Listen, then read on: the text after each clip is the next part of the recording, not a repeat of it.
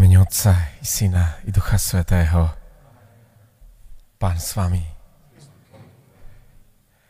Drahí bratia, drahé sestry a bratia, ktorí nás sledujete, osobitne vy, ktorí ste svojho času boli a verím, že stále ste vyznavači eh, prvoštvrtkových homší. Chcem vás privítať. Eh, veci sú trošku inak, ako sme si predstavovali. V podstate už druhý štvrtok druhý, prvý štvrtok za sebou. Nie je tu nejaká boracajúca hudba, nie je tu ani veľa ľudí a nie je tu ani host, ktorého sme volali na prvé štvrtky a napriek tomu my máme teraz tú podstatu a to je Sveta Omša, sprítomnenie obety Ježíša Krista. Tu dnešnú chceme osobitne obetovať ako votívnu omšu za nové kňazské a reholné povolania krátkej chvíli ticha pripravme si srdce na slávenie Eucharistie uplynulú lútosťou nad všetkými našimi hriechmi a previneniami. Dnes sme počuli o tom, že 99 spravodlivých pokánie nepotrebuje. Keby sme ich hľadali, keby sme ich hľadali povedzme tu medzi nami, tak sa nenájde ani jeden. Pretože to je taká orientálna nasádzka, pri rozprávaní Ježišovom. Proste neexistuje taký, kto by nepotreboval pokánie. Neexistuje taký spravodlivý. Farizei to nechceli pripustiť a tak žili naďalej svoje farizejstvo. A tak ho dodnes žije každý, kto si myslí, že nepotrebuje pokánie a že je najviac, najspravodlivejší. Nemáme tu dneska brata Ginepra, má voľný deň, takže asi vtip nebude. Ale nemáme tu dneska ani novicov, tých akoby veľkých spevákov. To ste si všimli. Oni sú teraz na takom pracovnom pobyte v Beckove. Pozdravujeme ich touto cestou. Oni mi slúbili, že dneska budú hrať tú obľúbenú pesničku Pri tebe Ježiš ostáva moje srdce pri tebe Ježiš, moja viera rastie a tak ďalej. Viem, že som sa si netrafil do tej melódie, tak neviete, ktorá to je, ale už budúci mesiac možno budeme to všetci žiť proste naživo a spievať pri adorácii. Na prvý štvrtok zvyke byť kázeň taká monotematická na tému povolanie. Ale keď som si prečítal dnes Evangelium, tak tie prvé dve jeho vety dali mi akoby takú prívetivú facku a preto by som chcel dnes povedať niečo o povolaní, ale v širšom zmysle slova, teda o povolaní kresťana, katolíka, o povolaní nás všetkých.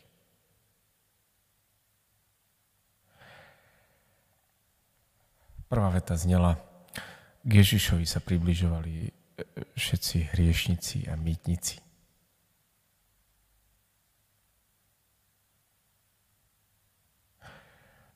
Je zaujímavé, že sa približovali, že sa teda nebáli, že vycítili tú veľkú pravdu, že Ježiš miluje hriešnika. A Ježiš, ak isto ich príjmal okrem iného, aj preto, že mali v sebe tú vzácnú schopnosť uznať si chybu, uznať si hriech, vyznať hriech. Keď ich raz Ježiš možno len svojou prítomnosťou z akéhokoľvek hriechu usvedčil.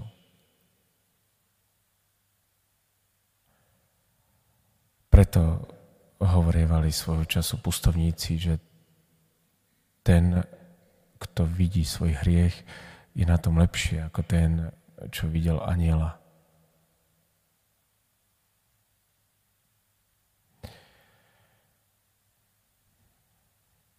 Je zaujímavé, že Ježiš e, sa cíti lepšie medzi hriešnikmi ako medzi farizejmi. My dnes, keď počujeme slovo farizej, má pre nás veľmi také pejoratívne, jednoznačné, negatívne zafarbenie. Ale v Ježišových časoch to tak nebolo. V Ježišových časoch farizej bol v podstate výkvet Izraela.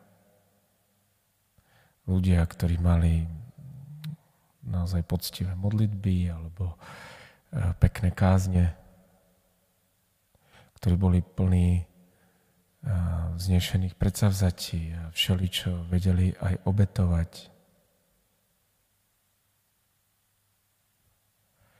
Ten ich problém spočíval skôr v tom, že Ježišovo slovo o hriešnikoch sa ich nedotýkalo.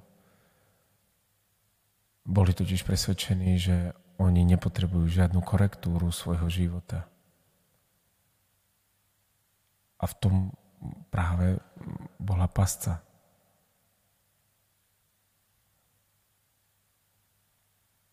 To farizejstvo by sa mohlo definovať ako duchovný život z vlastnej sily. Duchovný život v podstate zo seba a pre seba. A to už nie je duchovný život, lebo v ňom tragicky chýba Boh.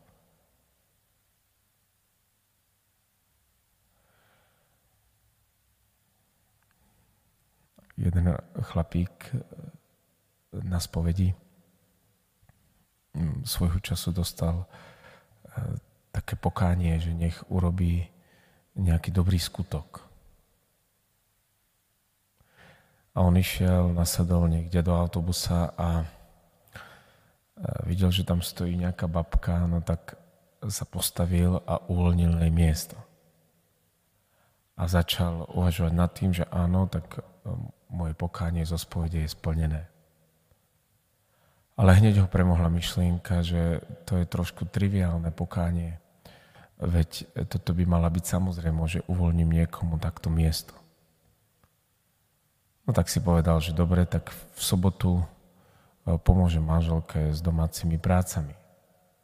Tak som akoby veľkodušne vytiahol koberce na bránu a vyprášil ich a potom ešte ako veľký bonus poumýval som riad po obede. A keď som si myslel, ako parádne som splnil vzatie dobrého skutku, tak som si spomenul na svojho suseda, ktorý teda dvakrát nie je kostolný človek a pravidelne pomáha manželke umývať riady a pravidelne vysáva koberce. Tak som si povedal, chcel by to niečo viac. Niečo možno viac e, duchovné. Tak som si povedal, e, urobím to, že budem pravidelne aspoň raz za týždeň čítať Sveté písmo. V tom bude spočívať môj dobrý skutok. Budem sa prehobovať v písme. Ale keď som ho otvoril a nejak stratenie som v ňom listoval, tak som si spomenul na svojho kolegu, ktorý denne číta písmo a je oveľa prečie, oveľa ďalej v tom, nie len, že ho číta, ale že sa pokúša každý deň žiť. A tak na čokoľvek som si spomenul, čo by som chcel nejak veľkodušne darovať ako dobrý skutok, ostal som zahambený, pretože všetko na čo som spomenul, mala byť pre mňa samozrejmosť. Samozrejmosť duchovného života. Možno preto Ježiš hovorí, ak naša spravodlivosť nebude väčšia ako spravodlivosť farizejov a zákonníkov, tak nevojdeme do nebeského kráľovstva. Amen.